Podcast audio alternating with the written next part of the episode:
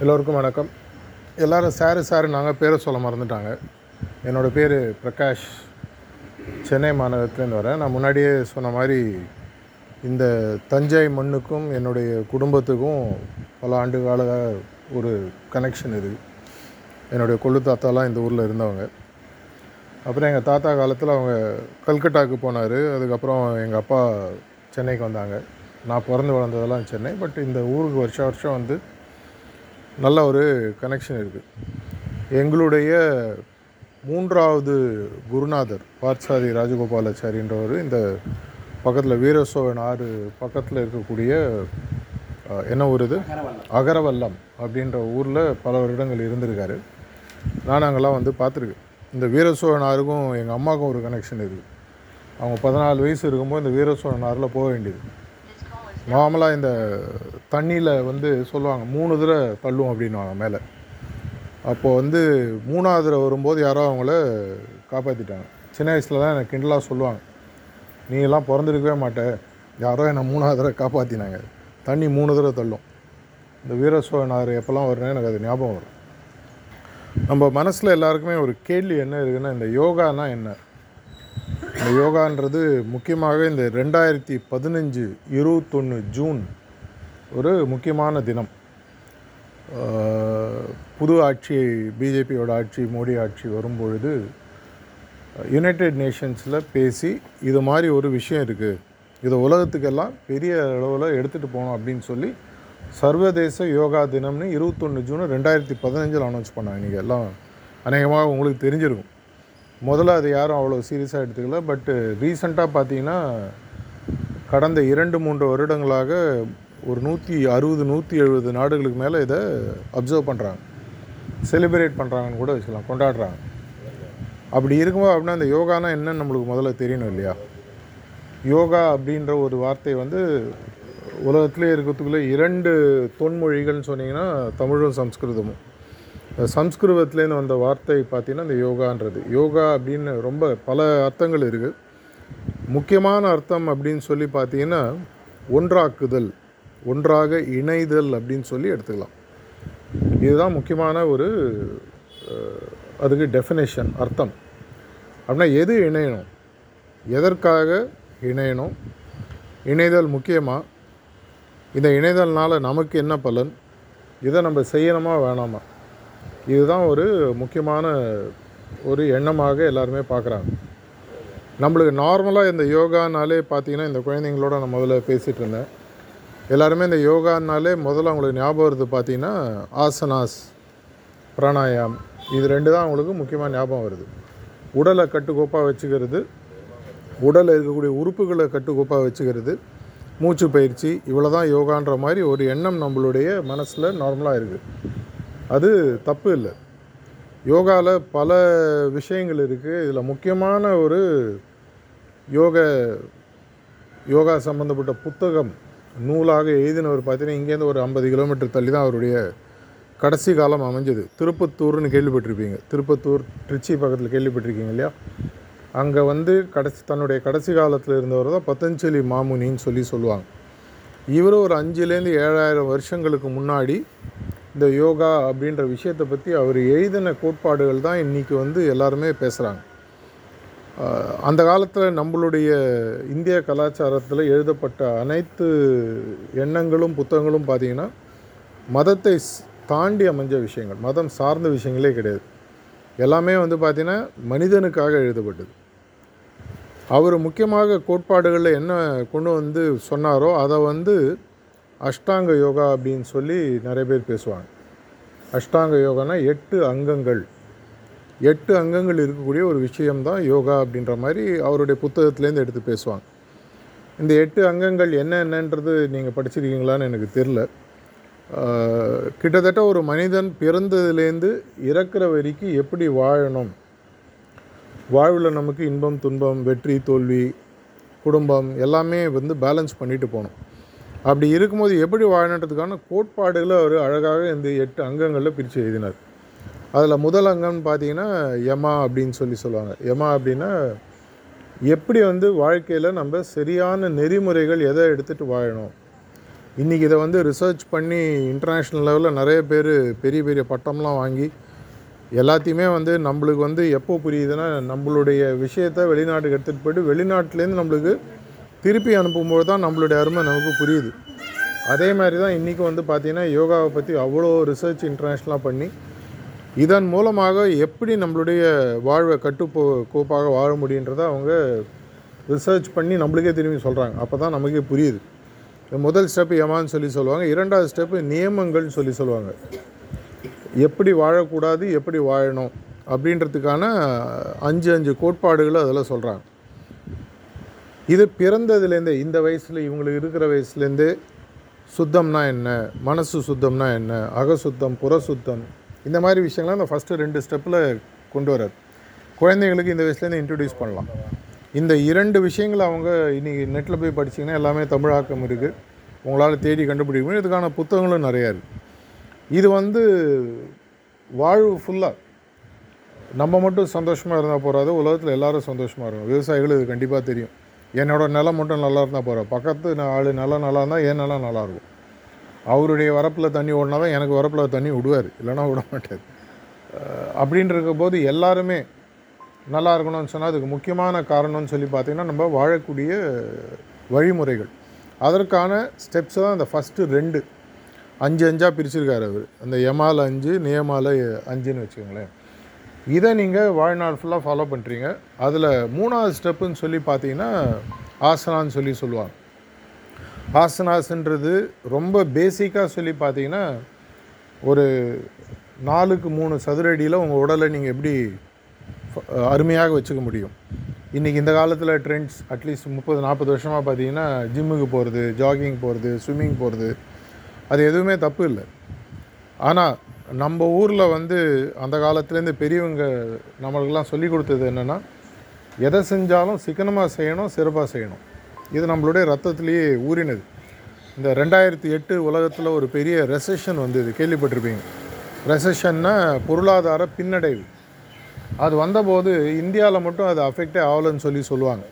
எதனாலன்னு சொல்லி நீங்கள் செக் பண்ணி பார்த்தீங்கன்னா முக்கியமான காரணம் வந்து பார்த்திங்கன்னா நம்மளுடைய சேமிப்பு.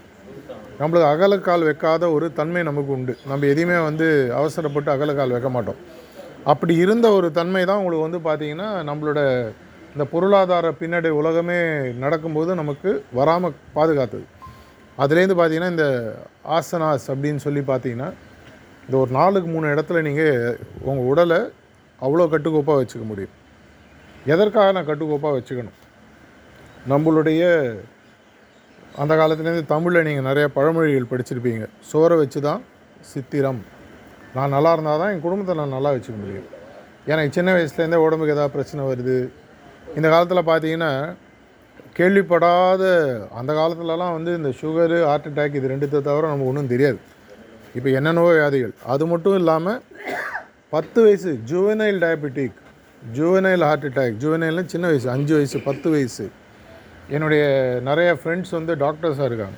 அதில் நிறைய பேர் இந்த ஐசியூஸ் இது மாதிரிலாம் ரன் பண்ணுறாங்க அங்கெல்லாம் போய் பார்த்தீங்கன்னா மூணு வயசு அஞ்சு வயசு பத்து வயசுங்கெலாம் வந்து டயபெட்டிஸில் வந்து போகிறாங்க எங்கேருந்து வருதுன்னு கேட்டால் டிஎன்ஏல வருதுன்றாங்க. அவங்களுடைய அப்பா அம்மா தாத்தா பாட்டி. எதனால் வருதுன்னு பார்த்தீங்கன்னா முக்கியமான காரணம் அவங்க உடலை சரியாக பாதுகாக்காததுனாலையும் ஸ்ட்ரெஸ்ஸுனாலையும் மனசு சரியாக பாதுகாக்காததுனாலையும் அவங்களுக்கு அத்தனை பிரச்சனைகளும் வருது. இதை எல்லாத்தையும் நம்மளால் ரொம்ப சிம்பிளாக உட்காந்த இடத்துல கட்டு பார்க்க முடியும்னா அதுக்கு ரொம்ப சிம்பிளான விஷயம். அப்படின்னு பார்த்தீங்கன்னா உங்களுக்கு ஆசனாஸ். இந்த ஆசனாஸில் வந்து ஒரு காலத்தில் பதஞ்சலி மகாமுனிவர் இருந்த காலத்தில் மொத்தம் எண்பத்தி நாலு லட்சம் ஆசனாஸ் இருந்ததாக சொல்கிறாங்க அது அப்படியே குறைஞ்சி குறைஞ்சி குறைஞ்சி வந்து இன்றைக்கி வந்து நீங்கள் புத்தகங்கள்லாம் படிச்சிங்கன்னா கிட்டத்தட்ட ஒரு எண்ணூறுலேருந்து ஆயிரம் ஆசனங்கள் இருக்குது அவ்வளோ என்னால் கற்றுக்க முடியுமா? பண்ண முடியுமா? தேவையான ஆக்சுவலாக ரொம்ப ரொம்ப ரொம்ப சிம்பிளாக சொன்னால் இப்போ ரீசெண்டாக ஒரு சிங்கப்பூரில் ஒரு ரிசர்ச் பண்ணாங்க. நம்ம என்றைக்குமே வெளிநாட்டில் செஞ்சால் தான் நம்ம ஒதுப்போம் இல்லை நம்ம நாட்டில் செஞ்சு வச்சுக்க மாட்டோம். அவங்க என்ன கண்டுபிடிச்சிருக்காங்கன்னு பார்த்தீங்கன்னா சூரிய நமஸ்காரம் எங்கள் எவ்வளோ பேருக்கு தெரியும்? சூரியன்னா சூரியனை பார்த்து நமஸ்காரம் இல்லை சூரிய நமஸ்காரன்றது ஒரு யாராவது பண்ணியிருக்கீங்களா நிறைய பேருக்கு தெரியுமா? அதில் மொத்தம் பார்த்தீங்கன்னா ஃபுல் சைக்கிளில் போயிட்டு வந்தீங்கன்னா பன்னெண்டுலேருந்து பதினாலு ஆசனம் வரும். ஃபஸ்ட்டுலேருந்து எண்டு வரைக்கும். இதை ஒரு சைக்கிள் பண்ணுறது உங்களுக்கு ஒரு நிமிஷம் ஆகும். ஃபாஸ்ட்டாக பண்ணுறவங்க இருக்காங்க. சிங்கப்பூரில் ஒருத்தர் என்ன பண்ணாருன்னா பத்து செகண்டு ஒரு சைக்கிள்ன்ற மாதிரி பண்ணார். அவரால் வந்து கிட்டத்தட்ட வந்து ஒரு ஒரு இருபது நிமிஷத்தில் அவரால் கிட்டத்தட்ட ஒரு ஐநூறு தடவை இதாக பண்ண முடிகிற மாதிரி அவர் ப்ரூவ் பண்ணார். அவர் என்ன கண்டுபிடிச்சார்னா இருபது நிமிஷத்தில் ஆயிரம் கேலரி பேர்ன் ஆகுது. ஆயிரம் கேலரி பேர்ன் பண்ணுறதுக்கு நீங்கள் நார்மலாக போய் ஜிம்மில் எக்ஸசைஸ் பண்ணோன்னா செவன் ஹவர்ஸ் ஆகும். ஒன் ஹவருக்கு நீங்கள் கேலரி கணக்கு தெரியும் உங்களுக்கு. நம்மளுடைய உடல் உணவினுடைய ஒரு கணக்கு இடல் அது என்ன பேர்ன் ஆகுதுன்றதை வச்சு கால்குலேட் பண்ணுவாங்க. ஒன் ஹவர் ஒர்க் அவுட் பண்ணிங்கன்னா நூற்றம்பது கேலரி தான் போகும். அப்படின்னா ஆயிரம் கேலரி பேர்ன் பண்ணணும்னு பார்த்தீங்கன்னா ஏழு மணி நேரம் நீங்கள் எக்ஸசைஸ் பண்ணணும். நம்மளுடைய இன்றைக்கி இருக்கக்கூடிய வாழ்வில் உங்களுக்கு அந்த மாதிரிலாம் டைம் இருக்கான்னா கிடையாது. ஆனால் இருபதுலேருந்து முப்பது நிமிஷத்தில் அவர் வந்து ப்ரூவ் பண்ணி சயின்டிஃபிக்காக மெஷர்மெண்ட் எடுத்து நெட்டில் போட்டிருக்காரு. என்ன பண்ணுறாரு சிம்பிளாக இந்த நாலுக்கு மூணு அடி. இதில் வெறும் சூரிய நமஸ்காரம் மட்டும். சூரிய நமஸ்காரம் பண்ணும்போது மற்ற எக்ஸசைஸுக்கும் சூரிய நமஸ்காரம் ஆ- ஆசனாஸுக்கும் என்ன வித்தியாசம்? அப்படின்னு சொல்லி பார்த்தீங்கன்னா மற்ற எக்ஸசைஸ் எல்லாருமே எல்லாமே வந்து பார்த்திங்கன்னா வெளி உறுப்புகள் தசைகள் தான் வேலை செய்யும். அதனுடைய இம்பேக்ட் எல்லாம் பார்த்தீங்கன்னா வெளியில் தான் இருக்கும்.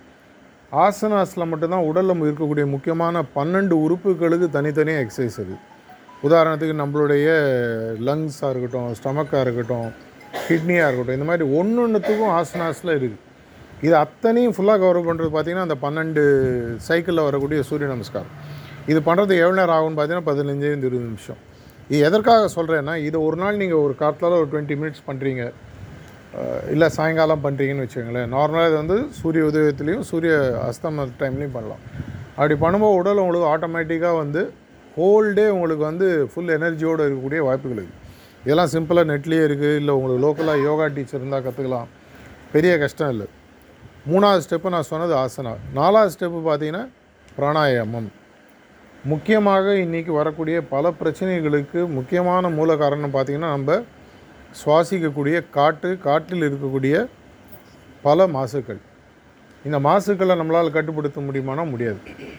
அது நம்ம கையில் கிடையாது. எல்லாருமா சேர்ந்து உருவாக்குறது கவர்மெண்ட் இருக்குது நம்மளாமும் சேர்ந்து நம்ம இடத்த வச்சுக்கணும் நிறைய மரம் நடணும் இந்த கதையெல்லாம் இருக்குது ஆனால் அதை தாண்டி உடலுக்குள்ளே போயிடுச்சு என்ன பண்ணுறது அப்படின்னு சொல்லி பார்த்தீங்கன்னா அது ஒரே வழி பார்த்தீங்கன்னா பிராணாயாமம். இந்த பிராணாயாமத்தின் மூலமாக ஒரு அஞ்சுலேருந்து பத்து நிமிஷம் என்னோடய வீடியோஸே நெட்டில் நான் நிறைய போட்டிருக்கேன்.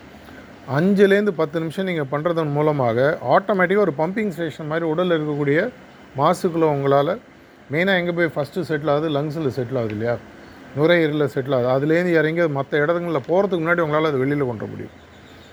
இது நாலாவது ஸ்டெப் பிராணாயாமம் பண்ணும்போது இன்னொரு அட்வான்டேஜ் என்னன்னு சொல்லி பார்த்தீங்கன்னா உங்களுடைய மனசக்தி இன்னும் ஜாஸ்தியாகுது. இது வந்து டைரெக்டாக உங்களுக்கு புரியாது. பண்ண பண்ண தான் உங்களுக்கு புரியும். நார்மலாக வந்து அந்த காலத்தில் சொல்ல நான் நல்லா மூச்சு கட்டி தம் பிடிச்சி நின்னேன்னுவோம் சண்டைக்கு வரும்போது. நார்மலாக அவங்கள ஒரு தண்ணிக்குள்ளே அவங்கள கழுத்து கீழே இப்படி வச்சு அமைக்கிறோன்னா பத்து பதினஞ்சு செகண்ட் மேலே உங்களால் தாங்க முடியாது. ஆனால் பிராணாயம் நல்லா பண்ணுறவங்களால மூணுலேருந்து அஞ்சு நிமிஷம் வரைக்கும் இருக்க முடியும். அந்த அளவுக்கு அது ஒரு நல்ல உடல் சக்தியை கொடுக்குது. பல பிரச்சனைகள் சின்ன சின்ன விஷயங்கள்லாம் உங்களுக்கு வந்து தெரியாத விஷயங்கள்லாம் அதில் சால்வ் ஆகும். மூட்டு வலியில் ஆரம்பித்து பல மூட்டு வலி ஆக்சுவலாக எதனால் வருதுன்னு பார்த்தீங்கன்னா காற்று போய் லாக் ஆகுது. இது வந்து ஆயுர்வேதத்தில் ஒரு பிரின்சிபல் இதெல்லாம் ரிலீஸ் ஆகணும்னா பிராணாயம்னு சொல்லி சொல்லுவாங்க. முதல் நாலுமே பார்த்தீங்கன்னா இந்த அஷ்டாங்கத்தில் நாலு ஸ்டெப்ஸில் பார்த்தீங்கன்னா முதல் இரண்டு ஸ்டெப்பு வாழ்வியல் முறை. அடுத்த ரெண்டு ஸ்டெப்பு பார்த்தீங்கன்னா உடலியல் முறை. ஸோ மனசு நம்ம வாழக்கூடிய விதங்களை கண்ட்ரோல் பண்ணுறோம் அடுத்தது வந்து உடல் உடல் சார்ந்த விஷயங்களை கண்ட்ரோல் பண்ணுறோம் சாப்பாடு ஜெரிக்கணும். உள்ளே போகிற சாப்பாடு உள்ளே இருக்கக்கூடிய அங்கங்களுக்கு கரெக்டாக போகணும். இது பார்த்தீங்கன்னா முதல்ல நாலு ஸ்டெப்பில் சரியாயிடும். அதுக்கு அடுத்தது வரக்கூடிய அஞ்சாவது ஸ்டெப்பு அப்படின்னு சொல்லி பார்த்தீங்கன்னா தாரணான்னு சொல்லி சொல்லுவாங்க. பிரத்யாகாரா தாரணான்னு சொல்லி சொல்லுவாங்க. பிரத்யாகாரானா என்ன? என்னுடைய இன்றைக்கி வந்து நம்ம ஹோல் டே வாழ்ந்துட்டோம். இன்றைக்கி வந்து நம்ம நார்மலாக நம்ம வந்து சாயங்காலம் என்ன பண்ணால் நல்லாயிருக்கும் நார்மலாக எல்லாரும் குழந்தைங்களுக்கு நம்ம சொல்லிக் கொடுப்போம். ஸ்கூல்லலாம் வந்து மாரல் கிளாஸ்லாம் வைப்பாங்க. நார்மலாக என்ன சொல்லுவாங்க? நீ என்னப்பா நீ பண்ண? வாழ்வை கரெக்டாக வாழ்ந்தியா? ஏதாவது பிரச்சனை இருக்கா? அந்த பிரச்சனையை எப்படி சால்வ் பண்ணணும்? ஏதாவது தப்பு பண்ணியா? சரி பண்ணிக்கணுமா? ஒன்று மட்டும் என்னுடைய வாழ்க்கையில் என்னுடைய தொழில் சார்ந்த நான் வந்து கிட்டத்தட்ட ஒரு பத்து லட்சம் பேருக்கு மேலே சந்திச்சிருப்பேன் இது வரைக்கும். மினிமம் இதில் அத்தனை பேரில் நான் ஒரு தொண்ணூத்தெட்டு தொண்ணூத்தொம்பது சதவீதம் பார்த்த மக்களுடைய எண்ணம் எப்படின்னா அவங்க மனசில் தான் நல்லவன் தான் நினச்சிக்கிறாங்க. யாருமே வந்து நான் வந்து கெட்டவன் உலகத்துக்கு சொல்லி யாரும் வரதில்லை. நான் வந்து மனசுக்குள்ளே நான் வந்து பண்ணுற விஷயங்கள் நல்லது. அப்படின்ற எண்ணத்தில் தான் எல்லாருமே வாழறாங்க. இதுதான் ஆக்சுவலாக உண்மை. நீங்கள் பண்ணுறது மற்றவங்களுக்கு கெட்டதாக தெரியலாம் ஆனால் உங்களை பொறுத்தவரைக்கும் இன்னும் நல்ல விஷயமாக தான் பண்ணுறீங்க அதையும் மீறி உங்களை பற்றி யாராவது ஒன்று நீ இப்படி பண்ணியிருக்கக்கூடாது அந்த ஆள் சரியில்லை. அப்படின்னா நம்ம சரி பண்ணிக்கிறதுக்கு ஒரு வாய்ப்புன்னு சொல்லி பார்த்தீங்கன்னா நாமெல்லாம் சாயங்காலம். சாயங்காலம் உட்காந்து ஒரு மூணு நிமிஷம் அஞ்சு நிமிஷம் இன்றைக்கி என்ன நடந்தது? நான் உலகத்துக்கு என்ன என்னை பற்றி சொல்லிட்டேன். நான் என்னை பற்றி ஏதாவது தப்பாக சொன்னேன்னா சரியாக சொன்னேன்னா மற்றவங்க என்னை பற்றி தப்பாக அடிக்கடி பேசுகிறாங்களே அந்த அளவுக்கு என்கிட்ட என்ன இருக்குது அப்படின்றத ஒரு கண்ணாடியில் முகத்தை பார்க்குற மாதிரி நம்ம மனக்கண்ணாடியில் பார்க்கக்கூடிய ஒரு விஷயம் தான் இந்த பிரத்யாகாரம்னு சொல்லி சொல்லுவாங்க. ட்ராயிங் இன்வேர்டுன்னு சொல்லுவாங்க. நம்மளை உள்ளே நம்மளே வாங்கிக்கிட்டு நம்ம எப்படி வாழ்க்கிற வாழறோன்றதை பார்த்து ஒரு ஒரு ரிஃப்ளெக்ஷன் மாதிரி. நாளைய தினத்தை இதோட பெட்டராக எப்படி வாழ முடியும்? நாளைக்கு வாழணுன்றது முடிவு பண்ணியாச்சு. நடக்கிறது நடக்காது மேலே இருக்கிறவன் பார்த்துக்கிறான் விடுங்க. அட்லீஸ்ட்டு ஒழுங்காக வாழ்ந்துட்டு போனோம் இல்லையா? நிறையா வந்து நான் வந்து கைதிகள்லாம் மீட் பண்ணியிருக்கேன் சிறைகளுக்கெல்லாம் போயிருக்கேன் அங்கெல்லாம் கூட தியானம்லாம் சொல்லிக் கொடுப்போம். அவங்க யாருமே வந்து வேர்ன்ட்டு பண்ண மாதிரி அவங்க யாரும் இல்லைங்க தெரியாமல் அந்த ஒரு கோவத்தில் செஞ்சுட்டாங்க. ஒரு நிமிஷம் நான் யோசிச்சிருந்தேன்னா அந்த தப்பை செஞ்சிருக்க மாட்டேன். எல்லாருமே ஆக்சுவலாக பார்த்தீங்கன்னா என்ன ஒரு சின்ன க ஒரு கைவாங்கல் ஒரு ஒரு காசு பணம் இல்லை உறவுமுறை பிரச்சனை இதில் தான் தவறு பண்ணிட்டு ஜெயிலுக்கு போகிறேன் ஒரு நிமிஷம் நான் யோசிச்சிருந்தேன்னா அந்த தப்பு நான் பண்ணியிருக்க மாட்டேன். கொஞ்சம் சிந்திச்சிருந்தேன்னா தப்பு பண்ணி இதுதான் எல்லாருமே சொல்கிறாங்க அந்த நேரத்தில் எனக்கு கோவம் வந்துடுச்சு அந்த ரிஃப்ளெக்ஷன் அப்படின்னு சொல்லி சொல்லுவாங்க. இதுதான் வந்து பிரத்யாகார உள்வேர்டாக ட்ரா பண்ணி நம்மளுக்குள்ளே போய் சிந்திக்கக்கூடிய ஒரு பக்குவம். அதுக்கு அடுத்தது பார்த்திங்கன்னா தாரணான்னு சொல்லி சொல்லுவாங்க. கான்சென்ட்ரேஷன் சொல்லுவாங்க. மனசை ஒருநிலைப்படுத்துதல். நம்மளுக்கு வரக்கூடிய பல பிரச்சனைகளுக்கு காரணம் பார்த்தீங்கன்னா மனசு ஒருநிலைப்படாதது காரணம்.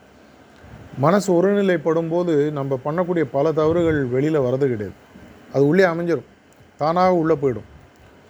அதை பண்ணுவதற்கு முக்கியமான ஸ்டெப்பு தான் செவன்த்து ஸ்டெப் அது உள்ளே போய் கான்சென்ட்ரேட் பண்ணி உள்ளே போகும்போது என்ன பண்ணணும் என்ன பண்ணக்கூடாதுன்றது உங்களுக்கு புரியக்கூடிய ஒரு நிலையை கொடுக்கறது தான் ஏழாவது ஸ்டெப்பு பார்த்திங்கன்னா தியானம்னு சொல்லி சொல்லுவாங்க. இந்த தியானம்ன்ற ஸ்டெப்பில் என்ன பண்ணுறோம் அப்படின்னு சொல்லி பார்த்தீங்கன்னா இதுதான் வந்து ஒரு முக்கியமான ஸ்டெப்பு இந்த அஷ்டாங்க யோகாவில் நான் முதல்ல சொன்ன யோகானா என்னது? இணைத்தல். ஒரு இப்படி இப்படி பிரியறதை ஒன்றாக கொண்டு வருது அப்படின்னு சொல்லி சொல்லுவாங்க. உள்ளே இருக்கிறதும் வெளியில் இருக்கிறதும். நம்மளுடைய அந்த காலத்து அஹ், பாட்டிமா அவங்களாம் சொல்லி கொடுத்தது பார்த்தீங்கன்னா உள்ளொன்று வைத்து புறமொன்று பேசார் உறவு கலவாமை வேண்டும் சொல்லி சொல்லுவார் யார் உள்ளே இருக்கிறதும் வெளியில் இருக்கிறதும் நியாயமாக ஒழுங்காக இருக்கானோ இல்லைனா வந்து வேஷம் போடுறான்ப்பா ட்ராமா பண்ணுறான் அப்படின்னு சொல்லி சொல்லுவாங்க. நம்ம எப்படி இருக்கோமோ இல்லையோ நம்ம பழகுற ஆளுங்க உள்ளேயும் வெளியும் தூய்மையாக இருக்கணும் நல்லவனாக இருக்கணும். நான் பார்க்கும்போது பேசுகிறது ஒன்று செய்கிறது ஒன்றா இருக்கக்கூடாது. அப்படின்ற எண்ணம் நமக்கு நார்மலாக உண்டு. அப்படி இருக்குது அப்படின்னு சொன்னால் உள்ள வெளியில் ரெண்டும் ஒன்றாக இணையணும். அதே மாதிரி தான் நல்லதும் கெட்டதும் பேலன்ஸ் ஆகணும். எல்லாமே வந்து ஃபைனலாக பார்த்திங்கன்னா நமக்கு வந்து இரண்டு விஷயங்கள் இருக்குது மனிதன் ஒன்று இருக்குது கடவுள்னு ஒன்று இருக்குது இந்த கடவுள்ன்ற நம்பிக்கை ஆல்மோஸ்ட் இந்தியாவில் இது ஒரு பெரிய பிரச்சனை கிடையாது. ஆல்மோஸ்ட் எல்லாருமே இந்த கடவுள் நம்பிக்கைன்றது ஒன்று இருக்குது வெளிநாட்டு மக்கள்லாம் நான் நிறைய பேர் பார்க்கும்போது அவங்களோட எண்ணம்லாம் கடவுள்னால் யார்? ப்ரூவ் பண்ணு. இப்படி தான் முதல் கேள்வியே ஆரம்பிக்கும். அஹ் நம்மளதில் பை டிஃபால்ட் நம்ம இப்போ உட்காந்து பேசுகிற இடமே பார்த்திங்கன்னா ஒரு கோயில். அதனால் வந்து இதில் வந்து ரொம்ப டீட்டெயிலாக போகணுன்ற அவசியம் இல்லை. இந்த நரசிம்மாவதாரம் அப்படின்னு சொல்லி படிச்சிருப்பீங்க. அதில் வந்து பிரகலாதனை வந்து அவங்க அப்பா இரண்யகசிபு என்ன கேட்குறாரு உன்னோட கடவுள் எங்கே இருக்காரு? அப்படின்றப்ப என்ன சொல்கிறான் தூணிலும் இருப்பார் துருமிலும் இருப்பார் அப்படின்றான். இதே தான் வந்து தியானத்தில் நம்ம சொல்கிறோம் எல்லா இடத்துலையும் இருக்கக்கூடிய கடவுள் என்னுடைய இதயத்துலையும் இருக்கார். கண்டிப்பாக இருந்து தான் ஆகணும். எல்லா இடத்துலையும் இருக்காருன்னா அவர் இங்கே இல்லாமையாக இருக்க போகிறார் அப்படி இருக்கிற பட்சத்தில் தியானம்ன்றது என்ன பண்ணுறோம் எல்லா இடத்துலையும் இருக்க கடவுள் என்னுடைய சிந்தனையிலும் என்னுடைய இதயத்திலையும் இருக்காருன்ற ஒரு எண்ணத்தோடு தியானம் செய்கிறோம் அப்படி பண்ணும்போது என்ன ஆகுது? இப்போ கடவுள்ன்றவர் வெளியிலையும் இருக்கார் உள்ளேயும் இருக்கார். இப்போ இரண்டுத்துக்கு நடுவில் இருக்கிறது என்னன்னு பார்த்தா நான் நான் தான் நானே வந்து கடவுள் வெளியில் இருக்கிறவரையும் உள்ளே இருக்கிற கடவுளையும் சேராமல் நான் தடுத்துடுறேன். இந்த தியானம் பண்ணும்போது என்ன ஆகுதுன்னா இப்போ வந்து யோசிச்சு பாருங்கள் ஒரு மேலே தண்ணி இருக்குது கீழே தண்ணி இருக்குது நடுவில் ஒரு சின்னதாக ஒரு ஒரு காகிதமோ இல்லை ஒரு சின்னதாக ஒரு மெம்பரேன் சொல்லி சொல்லுவாங்க இருக்குது இது இரண்டும் இணைக்காமல் தடுக்குது பார்த்தீங்கன்னா அந்த மெம்பரேன். அந்த மெம்பரேன் எடுத்து விட்டீங்கன்னா ரெண்டு தண்ணியும் சேர்ந்துடும் உங்களுக்கு. அதே மாதிரி தான் நம்மளுடைய உள்ளேயும் வெளி வெளியில் இருக்கிற கடவுளும் உள்ளே இருக்கிற கடவுளும் சேர்க்கணும்னு சொன்னால் தியானம்ன்றது மூலமாக நான் அப்படின்ற இந்த மெம்பரேன் இருக்கு இல்லையா? நான்ற எண்ணம். இப்போ எல்லாருக்குமே இருக்குது. அது இல்லாமல் இருக்கவே முடியாது.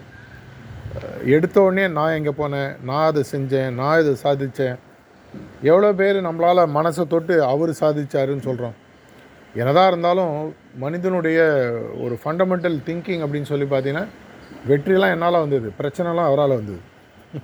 ஏன்பா என்னை இப்படி படுத்துகிற ஏன் என்னை இவ்வளோ கஷ்டப்படுத்துகிற நான் நல்லது வருமா என்ன சொல்கிறோம் நான் தான் செஞ்சேன். இந்த இருநிலைப்பாடை மெதுவாக எடுக்க எடுக்க எடுக்க என்ன ஆகுதுன்னா உங்களுடைய மனது வந்து சுத்தமாகப்படுகிறது. இப்போ உங்களோட விளைநிலம் நல்லா இருக்கணும்னா நீங்கள் கூட வந்து களிச்செடியும் மற்ற இதுவும் போடுவீங்களா? கூடயே ஒரு தேவையில்லாத செடியெலாம் போடுவீங்களா? முதல் வேலை என்ன? களை எடுக்கிறது தானே. எதனால் களை எடுக்கிறோம்? நல்ல செடி கெட்டு போயிடக்கூடாதுன்றதுனால. அதே மாதிரி தான் நம்மளுடைய மனதில் இருக்கக்கூடிய விஷயங்கள் தேவையில்லாத விஷயங்களை எடுத்து உள்ளேயும் வெளியும் தூய்மையாக மாற்றுறதுக்கு ஒரு வழி பார்த்தீங்கன்னா இந்த ஏழாவது ஸ்டெப்பு தியானம் சொல்லி சொல்லுவாங்க. அப்படியே அந்த ஃபைனல் ஸ்டெப் அப்படின்னு சொல்லி எடுத்து பார்த்தீங்கன்னா சமாதின்னு வாங்க. சமாதின்னா நம்ம நினைக்கிற மாதிரி போய் படுத்துக்கிற அந்த சமாதி கிடையாது. சம ஆதி அப்படின்ற அது வார்த்தை பிரிவு. ஆதி அந்தம் இது ரெண்டும் பார்த்தீங்கன்னா ஒன்று பேலன்ஸ்னு சொல்லி சொல்லுவாங்க. சம ஆதின்னா இந்த உலகம் இந்த மொத்த பிரபஞ்சமும் உருவான போது இந்த பிரபஞ்சம் எந்த நிலைமையில் இருந்ததோ அந்த நிலைமைக்கு நம்மளுடைய மனதை திரும்பி கொண்டு போகிற ஸ்டேஜுக்கு பேர் தான் சமாதின்னு சொல்லி சொல்லுவாங்க. சமன ஈக்குவல் ஆதின உருவான நேரம். இந்த உலகம் பிரபஞ்சம் உருவான நேரத்தில் நம்ம எப்படி இருந்தோமோ எப்படி நம்ம எல்லாரும் இப்போ எல்லாருமே இங்கே வந்திருக்கீங்க. இது முடிஞ்சால் எங்கே திரும்பி போவீங்க? வீட்டுக்கு போவீங்க. இல்லை நிலத்துக்கு போயிட்டு சாயங்காலம் வீட்டுக்கு போவீங்க. நீங்கள் வீடுன்னு நம்ம நினச்சிட்டு இருக்கிறது வந்து ஒரு டெம்பரரி வீடு. ஒரிஜினல் வீடு எங்கேயோ இருக்குது இந்த உடலை விட்டு போட்டோன்னே உங்கள் உடலை வீட்டிலே வச்சுக்கிறாங்க. அது மாதிரி செய்ய முடியாது. ஊரும் ஒத்துக்காது சட்டமும் ஒத்துக்காது. என்ன பண்ணுவாங்க? உங்களுடைய மத நம்பிக்கைகளை பொறுத்து எரிக்கிறதோ புதைக்கிறதோ நடக்கும். அதுக்கப்புறம் உள்ளே இருக்கக்கூடிய அந்த ஆன்மா அப்படின்னு சொல்லி சொல்கிறாங்க உயிர் ஆன்மா அது எங்கே போகுது? இது என்றைக்குமே ஒரு புரியாத புதிர் அதனோட வேலை பார்த்தீங்கன்னா எந்த வீட்லேருந்து திரும்பி வந்தோமோ திரும்பி போனோன்னு யோசிக்குமா? எங்கேருந்து வந்தோமோ திரும்பி போனோன்னு யோசிக்கும். அந்த ஆதி அந்த ஆதி எங்கேருந்து வந்ததோ அங்கே போய் சேரக்கூடிய நிலையை அடையக்கூடிய தான் எட்டாவது ஸ்டெப்புன்னு சொல்லி பதஞ்சலி மகாமுனிவர் சொல்கிறார் இந்த எட்டையும் சேர்ந்து இந்த காலகட்டத்தில் பண்ண முடியுமா? பண்ணுறதுக்கு நமக்கு நேரம் இருக்கா?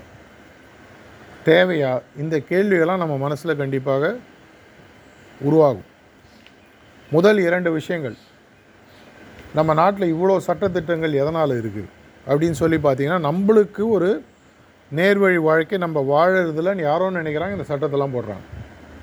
இந்த யமா நியமான்ற அந்த அஞ்சு அஞ்சு ஸ்டெப்ஸு நீங்கள் எடுத்து ரொம்ப சிம்பிளாக படிச்சிங்கன்னா அது டீட்டெயிலாக இப்போ போகிறதுக்கு எனக்கு இப்போ வேண்டாம் இன்னொரு நாள் எப்போ முடிஞ்சால் பார்ப்போம். நெட்டில் தேடிங்கன்னா எல்லாமே இருக்குது உங்களுக்கு. இதெல்லாம் வந்துருச்சுன்னு சொன்னால் உங்களுக்கு ஆக்சுவலாக வந்து வெளியிலேருந்து யாரும் நீங்கள் எப்படி வாழணும்னு சொல்லவே வேணும்.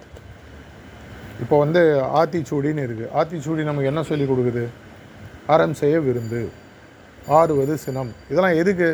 இதெல்லாம் பண்ணிட்டீங்கன்னா சட்டம் உங்களுக்கு தேவையே இல்லை நம்ம ஊரில் வந்து ரொம்ப மோசமாக ஒருத்தனை அவமானப்படுத்தினா போலீஸில் உட்கார வைப்பாங்க. போலீஸ் பயப்படாதவங்க இருக்கலாம். போலீஸ் ஸ்டேஷன் போய் உட்காந்துட்டா நம்ம மானம் இதெல்லாம் அப்படியே ஐயோ என்னப்பா ஜெயிலுலாம் போயிட்டு வந்துட்டாலாம் இப்போ இந்த காலம் கொஞ்சம் மாறி போச்சு. ஒரு காலத்தில் அது வந்து ஒரு ரொம்ப ஒரு அவமானமாக ஏன்னா அவர் சட்டத்தை மீறி ஏதோ செஞ்சுருக்காரு அப்படின்ற ஒரு எண்ணம் ஊருக்கு போகுது. இதை வந்து வர சட்டம் திட்டங்கள்லாம் வராத அரசர் காலத்துக்கு முன்னாடியே அவர் வந்து வாழ்வியல் முறைன்றதை ஃபஸ்ட்டு ரெண்டு ஸ்டெப்பில் நம்ம செய்கிற மூலியம் நம்ம பசங்களுக்கு நிலைன்னு ஆரம்பிக்கலாம். இந்த யமா நேமான்றதை நெட்டில் படிச்சீங்கன்னா அஞ்சு அஞ்சு ஸ்டெப்பு பத்தே ஸ்டெப்பு ரொம்ப சிம்பிளான எக்ஸ்பிளனேஷனோடு இருக்கும். இதை வாழறாங்க. அடுத்த இரண்டு எதுக்கு? என்னுடைய உடலை நான் பார்த்துக்கணும். என்னுடைய உடலில் இருக்கக்கூடிய உறுப்புகள் நல்லா இருக்கணும். இப்போ இருக்கிறவங்க எல்லாரையுமே வந்து நான் வயசானவங்க ஒரு ஐம்பது அறுபது வயசுக்கு மேலே இருக்கிறவங்க எல்லாருமே நான் கேட்குறது உங்கள் வாழ்வில் ஆசை என்னங்கன்னா நிம்மதியாக சாகணும். நாற்பது வயசு முப்பது வயசு வரைக்கும் ஊர் சுற்றணும் சொத்து சேர்க்கணும் எல்லாம் பேசுவாங்க. ஒரு ஐம்பது வயசு தாண்டுறவங்க நல்லா கொஞ்சம் நெருங்கி கேட்டால் என்னங்க உங்கள் ஆசைன்னா பசங்களாம் கல்யாணம் பண்ணுங்க நிம்மதியாக சாப்பிடுங்க. சாகிற காலத்தில் உடம்பு எதுவும் பிரச்சனை வரக்கூடாது. இன்றைக்கி வந்து சுகரு டயபெட்டிஸ்லாம் எல்லாம் டிஃபால்ட் செட்டிங் ஆகிடுச்சு இந்தியாவில் நாற்பத்தஞ்சு பர்சன்ட் எல்லாருக்கும் சுகர் இருக்குன்றாங்க.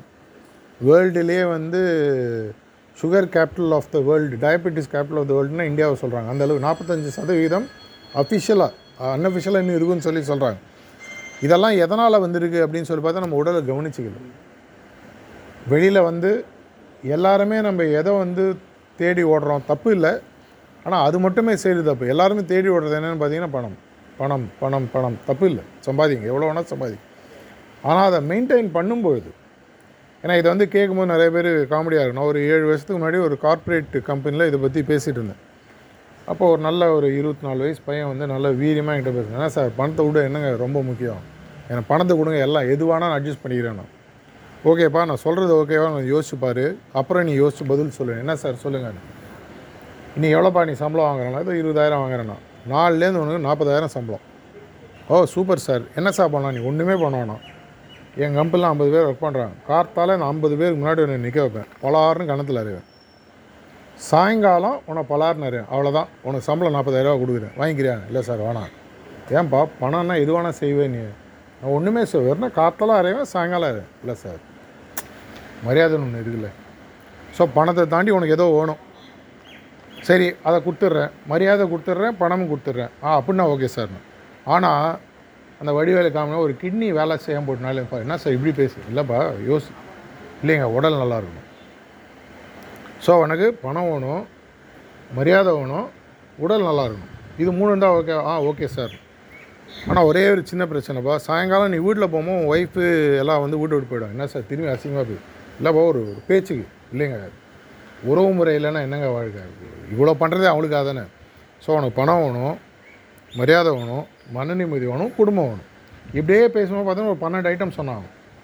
இப்போ யோசிப்பா இந்த பன்னெண்டும் முக்கியமாக இது மட்டும் முக்கியமாக இல்லைங்க இது முக்கியம். ஆனால் இந்த பதினொன்றும் சார்ந்த பணம் முக்கியம் அப்படின்னா இது வந்து நம்மளுக்கு புரியறதுக்கு சில பேருக்கு எண்பது தொண்ணூறு வயசு ஆகிடுது சில பேருக்கு சின்ன வயசுலேயே புரிஞ்சுது. சின்ன வயசுலேயே புரிஞ்சு தெளிவாயிட்டு பணத்தையும் சம்பாதிச்சு மனசையும் நிம்மதியாக வச்சுக்க முடியும்னா முடியும். அப்படின்னா எப்படி முடியும்? அப்படின்னு பார்த்தீங்கன்னா உங்கள் மனசு முதல்ல நிலைப்பட்டு இருக்கணும். மனசு நிலைப்பட்டு இருக்கும்போது நம்ம பண்ணக்கூடிய தவறுகள் குறைய ஆரம்பிக்கும். நம்ம எடுக்கக்கூடிய முடிவுகள் தீர்க்கமாக இருக்கும். எதையுமே வந்து யோசித்து என்றைக்குமே நம்ம சின்ன வயசில் என்ன சொல்லுவாங்க? பாத்திரக்காரனுக்கு அறிவு மட்டும்னு சொல்லி சொல்லுவாங்க.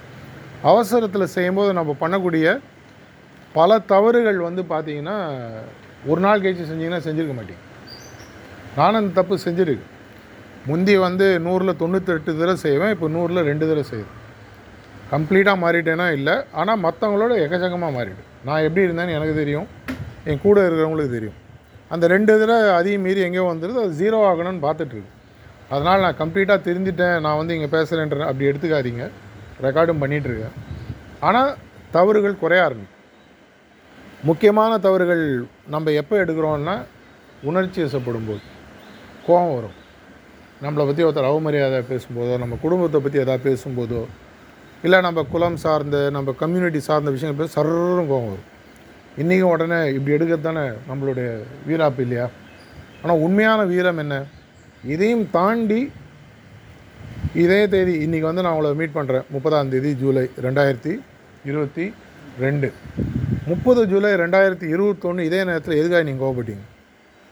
ஞாபகம் இருக்கா? மறுநாள் மறந்து போயிடும். ஒரு சந்தானம் போனோம் போன வாரம் காமெடி சீன் பார்த்துருந்தேன். ரெண்டு குடும்பம் இருபது வருஷமாக சண்டை போட்டுருக்கு எதுக்குடா சார்? அதெல்லாம் ஞாபகம் இல்லைங்க. இருபது வருஷமாக போட்டுட்ருக்கோம் பக்கத்தில் போட்டுகிட்டே இருக்கோம். அது மாதிரி தான் அந்த நேரத்தில் ஒரு உணர்ச்சிசப்பட்டு முடிவுகள் எடுத்து தவறுகள் பண்ணாமல் இருக்கக்கூடிய ஒரு மனசு நிலையாக இருக்கணும்னு சொன்னால் பல வகைகள் இருக்குது அதில் ஆனால் முக்கியமான வகைகள்னு பார்த்தீங்கன்னா பிராணாகுதி சேர்ந்த தியானம்னு சொல்லி சொல்லுவாங்க. எங்கள் ஹார்ட்ஃபுல் மெடிடேஷனில் அதான் நாங்கள் சொல்லிக் கொடுக்குறோம். இரண்டாவது அன்னன்னைக்கு வரக்கூடிய பிரச்சனைகள் நமக்கு நிறையா இருக்குது சின்ன பசங்களுக்கும் பிரச்சனை இருக்கும் வயசானவங்களும் பிரச்சனை இருக்கும். சின்ன பசங்களுக்கு என்ன பக்கத்து பெஞ்சில் என் ஃப்ரெண்டு என்னோட சண்டை போட்டான் அழுதுனே வரும். நான் டிஃபன் பாக்ஸில் வச்சு இந்த எடுத்து அவன் தின்னுட்டான். அவங்களுக்கு அது பெரிய பிரச்சனை. அது வந்து இன்றைக்கி வேர்ல்டு வார் மாதிரி உக்ரைன் ரஷ்யா வார் மாதிரி பேசுவாங்க. நம்ம என்னப்பா இவ்வளோ தானே நான் பண்ணித்தரேன் நீங்கள் ஐட்டம் அவன் அவன் எப்படி எடுக்கலாம்? நம்மளுக்கு வந்து பக்கத்து வீடு நம்ம வீடு பிரச்சனை பிக் பாஸ் பிரச்சனை இது மாதிரி நிறையா இருக்கும். இன்னும் வயசான வெவ்வேறு பிரச்சனைகள். அறுபது வயசுக்கு மேலே சில ஃப்ரெண்ட்ஸு எனக்கு தெரிஞ்சவங்களாம் இருக்காங்க. என் வயசோட முன்னாடி படித்தவங்க தெரிஞ்சவங்களாம் அவங்களோட பிரச்சனை பார்த்தீங்கன்னா இந்த டேப்லெட் இவ்வளோ குறைஞ்சிருக்கு இது ஜாஸ்தியாக இருக்குது டாக்டர் மாற்றிட்டாரு எனக்கு பயம். இந்த அவங்க பிரச்சனை வேறு மாதிரி இருக்குது. ஒவ்வொருத்தருக்கும் ஒவ்வொரு மாதிரி. இது அத்தனை பிரச்சனைகளும் எங்கே போய் உட்காருது உங்கள் மனசில் போய் உட்காருது. இப்போ எல்லாருமே நீங்களாம் சட்டை எல்லாம் போட்டிருக்கீங்க புடவையெல்லாம் கட்டிகிட்டு இருக்கீங்க. இது எவ்வளோ நாள் துவைக்காமல் போடுவீங்க? ஒரு நாள் ரெண்டு நாள் அதுக்கு மேலே என்ன பண்ணுவீங்க? துவைக்க போடுறீங்களா? எதனால் துவைக்கணும்? ஒன்று வேலை செய்யக்கூடிய வேர்வையினுடைய ஸ்மெல்லு ரெண்டாவது காற்றுல இருக்கக்கூடிய மாசுக்கள் கரு க கருப்பு அதெல்லாம் போய் ஒட்டுது. இதெல்லாம் ஒட்டும்போது என்ன ஆகுது? அந்த நம்ம உடுத்தக்கூடிய உடையானது அழுக்காக மாறுது. அந்த உடையை நம்ம போட்டு போனால் பார்க்குறவங்களுக்கு அசிங்கம். நமக்கும் அசிங்கம் பார்க்குறவங்களுக்கு அசிங்கம். அதனால தான் அது போடுறதில்ல கரெக்டாக இதே ஷர்ட்டு நான் ஒரு இது வரைக்கும் இருபது தடவை முப்பது தடவை போட்டிருக்கேன் துவச்சி தான் போடுறேன் ஆனால் இந்த மனசில் இருக்கக்கூடிய அழுகுகள் மற்றவங்களுக்கு தெரியாதுன்னு நம்ம நினச்சிட்ருக்கோம் ஆனால் நம்ம ஊரில் வந்து பார்த்து இப்போ இவ்வளோ நேரம் அரை மணி நேரம் உட்காந்து நான் பேசுறது கேட்டுட்டு உங்கள் மனசில் என்னை பற்றி நீங்கள் அசை போட்டுட்டு தான் இருக்கீங்க. சும்மாலாம் உட்காரல. இல்லையா? நான் உங்களை பற்றி அசை ஆசைப்படுறேன்னால நீங்கள் என்னை பற்றி ஆசைப்படுறீங்க இந்த ஆள் எதுக்கு பேசுகிறான் இவனுக்கு என்ன அஜெண்டா இவர் எதுக்கு இவ்வளோ தூரம் வண்டி போட்டு நீங்கள் வரணும்? நம்மளுக்கு எதுக்கு சொல்லிக் கொடுக்கணும்? இவர் மனசில் என்ன குறிக்கோள் இருக்குது இதெல்லாம் உங்களுக்கு ஓடுதில்லை இது நார்மல் தானே? இது ஆனால் ஒரு லெவலில் வரும்போது வெட்ட வெளிச்சமாக நம்மளுடைய தன்மைன்னு சொல்லுவாங்க கேரக்டர்னு சொல்லுவாங்க. நம்மளுடைய தன்மையாக ஓ, அந்த ஆள் அவர்கிட்ட இப்படி. அந்த ஆள் கோகாரம்பா இந்த ஆள் இப்படிப்பா. எதனால் வருது? நம்மளுடைய அழுக்குகள் சட்டையில் சேர மாதிரி நம்ம மனசில் சேருது இதை வந்து எப்படி உங்களால் துணியை துவச்சி பாத்திரத்தை தேய்ச்சி அழுக்கு எடுக்க முடியுதோ அதே மாதிரி நம்மளால் அன்னி அன்னைக்கு சாயங்காலம் மனசில் இருக்கிறத ரிமூவ் பண்ணுறதுக்கு ஒரு டெக்னிக் சொல்லி கொடுத்தா எவ்வளோ யூஸ்ஃபுல்லாக இருக்கும்? மெமரி போகாது. நம்மளுடைய ஞாபகங்கள் போகாது. ஆனால் ஞாபகத்தினால உருவான அழுக்குகள் டெபாசிட்ஸ்ன்னு சொல்லி சொல்லுவாங்க. அதெல்லாம் போயிடும். அப்படி இருந்தால் நமக்கு யூஸ்ஃபுல்லாக இருக்கும் இல்லையா?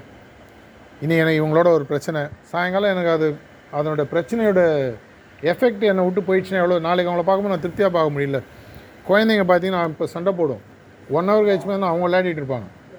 அந்த ரெண்டு குழந்தைங்களை சண்டை போட்டு நினச்சி அப்பா அம்மா லைஃப் லாங் சண்டை போட்டுட்ருப்பாங்க அந்த மாதிரி ஒரு குழந்தை மனப்பான்மை இருக்கக்கூடிய நிலைமையை கொடுக்குறதுன்னு பார்த்தீங்கன்னா சுத்திகரிப்புன்னு சொல்லி சொல்லுவோம்.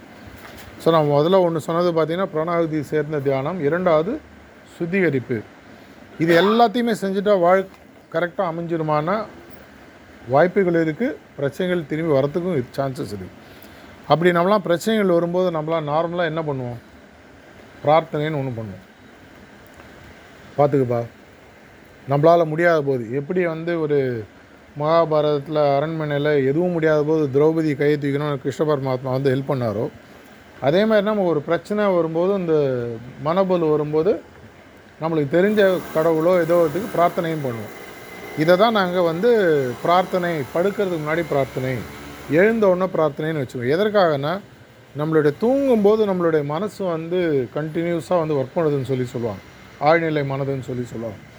அது ஒர்க் பண்ணுறதுக்கு ஏதாவது ஒரு ப்ரோக்ராம் அதுக்கு கையில் கொடுக்கணும். அது நைட்டு ஃபுல்லாக அதை ஒர்க் பண்ணிகிட்டு இருக்கும்.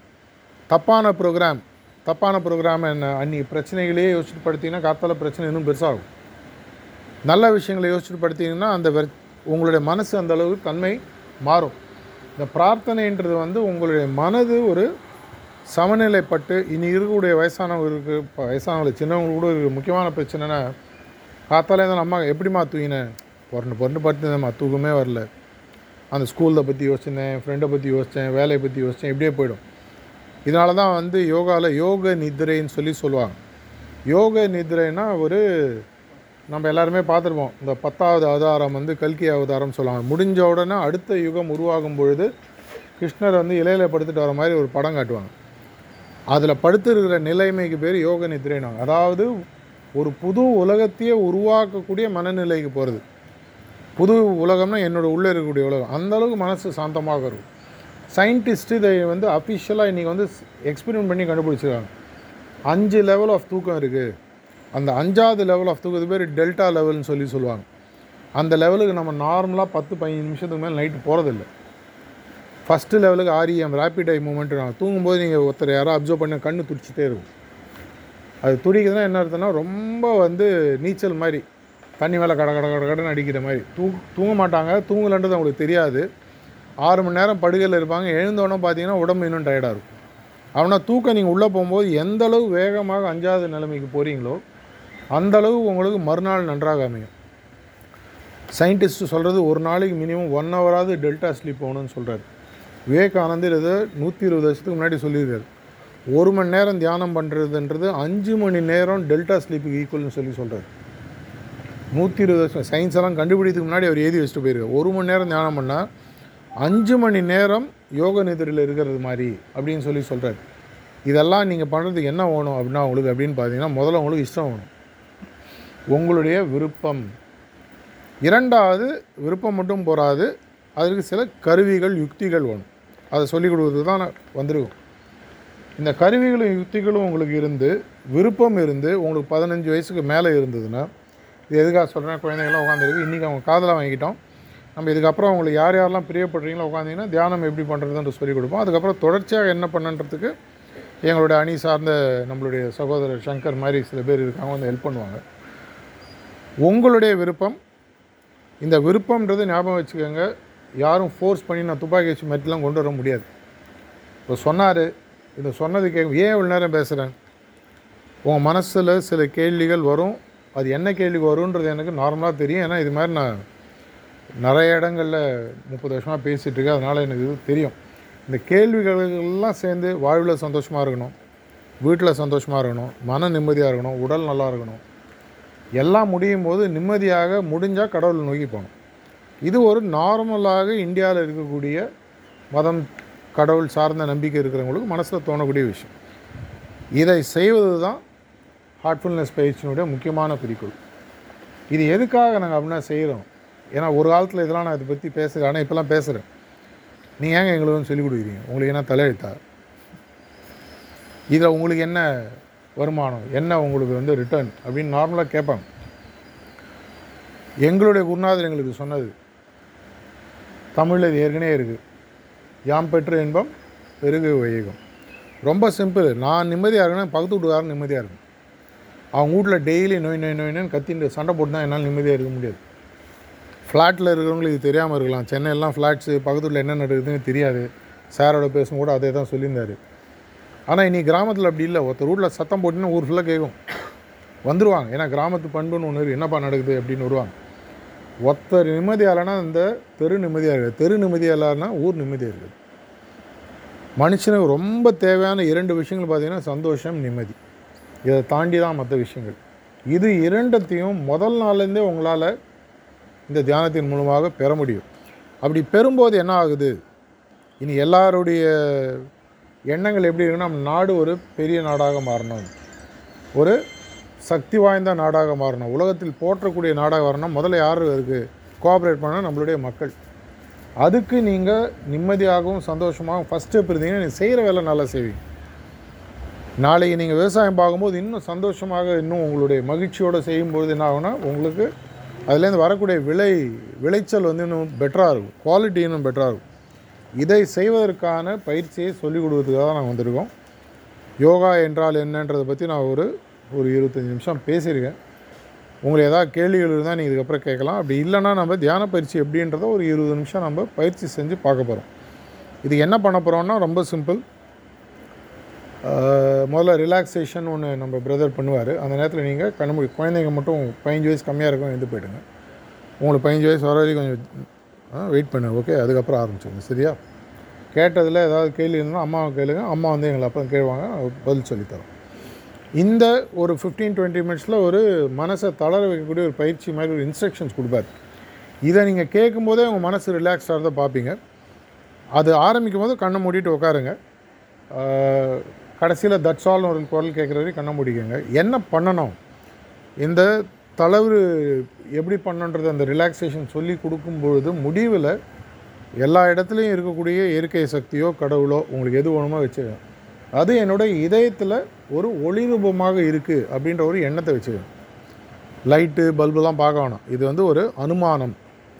அப்படியே வச்சுட்டு இதயத்தில் என்ன நடக்குதுன்னு பாருங்கள் ஒரு பதினஞ்சு இருபது நிமிஷம் வந்து நாங்கள் எங்களுடைய ட்ரெயினர் அப்படின்னு சொல்லி சொல்லுவோம். எங்களுக்கு அந்த நேரத்தில் உங்களுக்கு தியானத்தை எப்படி உள் செலுத்தணுன்றது எங்களுக்கு தெரியும். அந்த இருபது நிமிஷம் பதினஞ்சு நிமிஷத்துக்கு கழித்து உங்கள் மனசு எப்படி மாறுதுன்னு நீங்கள் அப்சர்வ் பண்ணும் இது உங்களுக்கு மனசில் ஏதோ ஒன்று ஏதோ நடந்துருக்குதுங்க. ஏதோ ஒரு சின்ன ஒரு ஒரு சந்தோஷம் தெரிஞ்சுது. ஒரு சின்ன ஒரு ஒரு நிறைவு தெரிஞ்சுது. இதை நான் தொடர்ச்சியாக செய்யணும்னு நினச்சிங்கன்னா எங்களுடைய தன்னார்வலர்கள் வாலண்டியர்ஸ்னு சொல்லலாம் அவங்கள காண்டாக்ட் பண்ணுங்கள் இதை எப்படி பண்ணணும்னு சொல்லுவாங்க. இது வரைக்கும் என்னுடைய பேச்சை கேட்டதுக்கு நன்றி. வணக்கம்.